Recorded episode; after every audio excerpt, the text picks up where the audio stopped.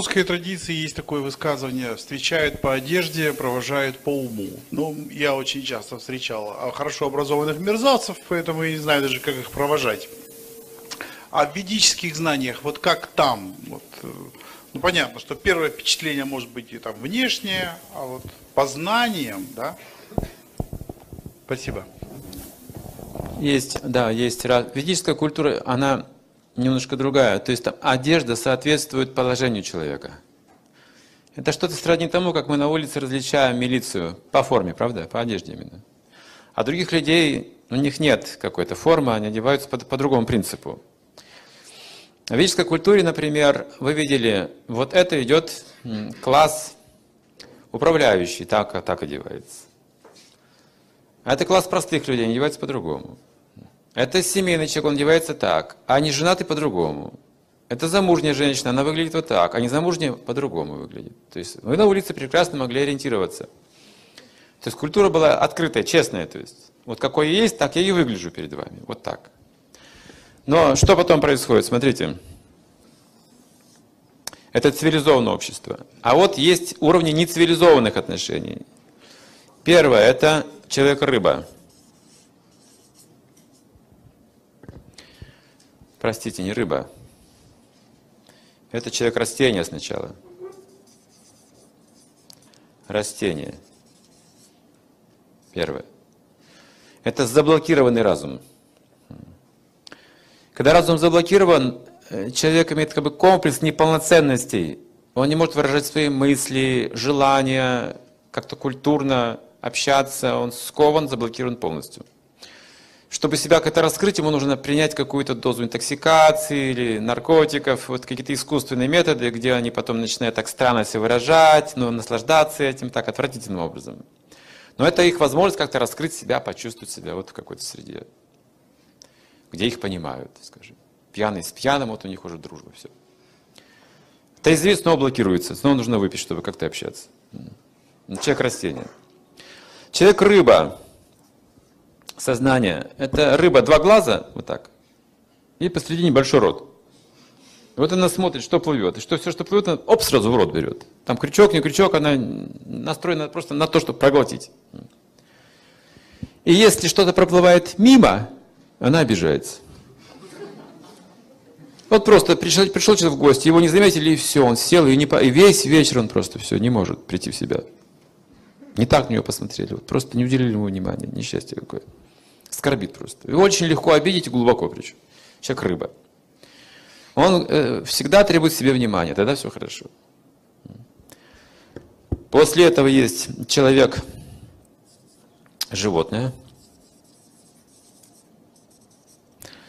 Это человек, который достигает объекта чувств путем агрессии и насилия. То есть его любовь с элементами насилия всегда. Применяет силу, довольно грубую силу, чтобы овладеть объектом любви. Борется за него как животное, кулаками или оружием, чем-то еще, зубами. Так он живет, это его понимание жизни. Но вот эти люди, хотя и не на высоком уровне, но они недвойственные, смотрите. Вот они такие есть, их сразу видно. Вот обидчивый есть такой человек глубоко, он так вот живет. А этот вот заблокированный, а этот вот как животное себя ведет, хорошо. Дальше идут уровни сознания более сложные, вот эти двойственные, лицемерия, которые трудно определить. Это называется первый прета, то есть человек-привидение называется. Внешне он очень обаятельный с вами и добрый, и культурный, внешне. А внутри он агрессивный, он вас ненавидит. Это очень опасное сочетание. Это двойственность, вот тут нужно уметь уже, это человек-привидение. В Ведах есть такое, такая установка, предупреждение. Не доверяйте экстравагантным людям и тем, кто излишне в гуне страсти. То есть тот, кто чрезмерно наслаждает свои чувства, доверия не заслуживает. Этот человек обманет вас обязательно. В угоду своим чувствам все равно обманет кого угодно. Что его главная цель – удовлетворить себя. Может, с вами культурным и приятным, но его главная цель – удовлетворить себя. Это опасное общение. Это при этом... Да тем выше этого есть, а, может быть, пхута, может быть, какое-то сейчас имя перепутаю. Но это тоже человек-привидение, он немножко другой, он еще опасней. Он также внешне очень приятный с вами, но внутри хочет вас эксплуатировать. Не убить, нет, нет, нет, нет, нет. Нет, он гораздо тоньше устроен. Это более высокий интеллект. Он организует так, что вы будете делать то, что ему нужно. И он еще вам платить за это будет. Я приведу пример. Например, рекламная кампания пива или водки. Я вам предлагаю чисто русская водка. Пиво такой-то выдержки, вино с таких погребов.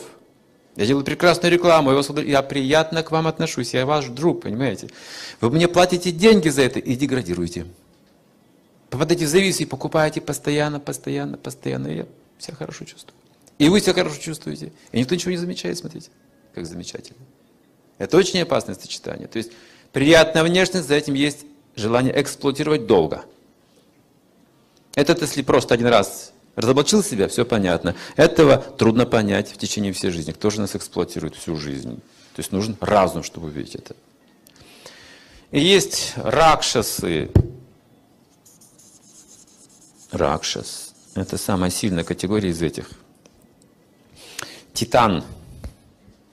Страшные существа. Очень сильные, могущественные.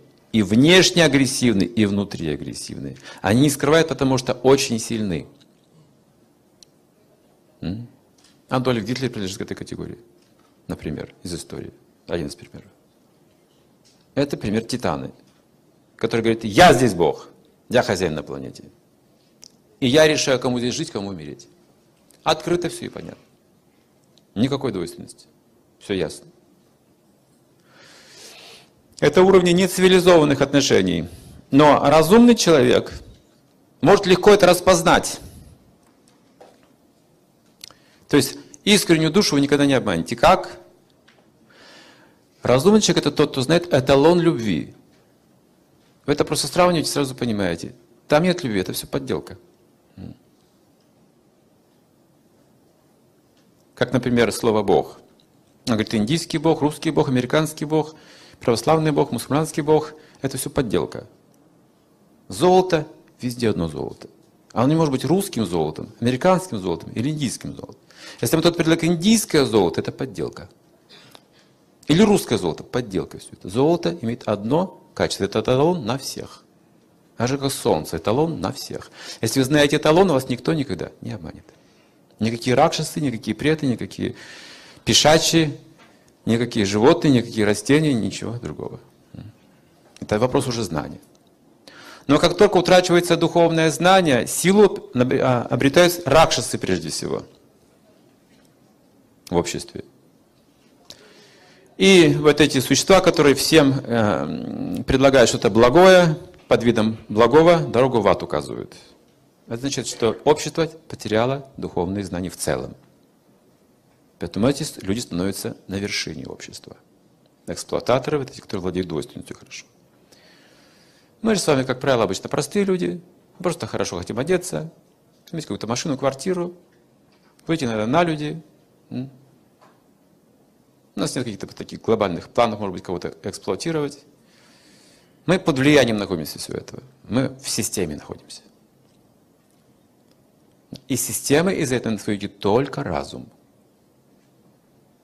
То есть как строить отношения. Потому что разум означает, что мы можем все это трансформировать. Плохих людей нет на самом деле.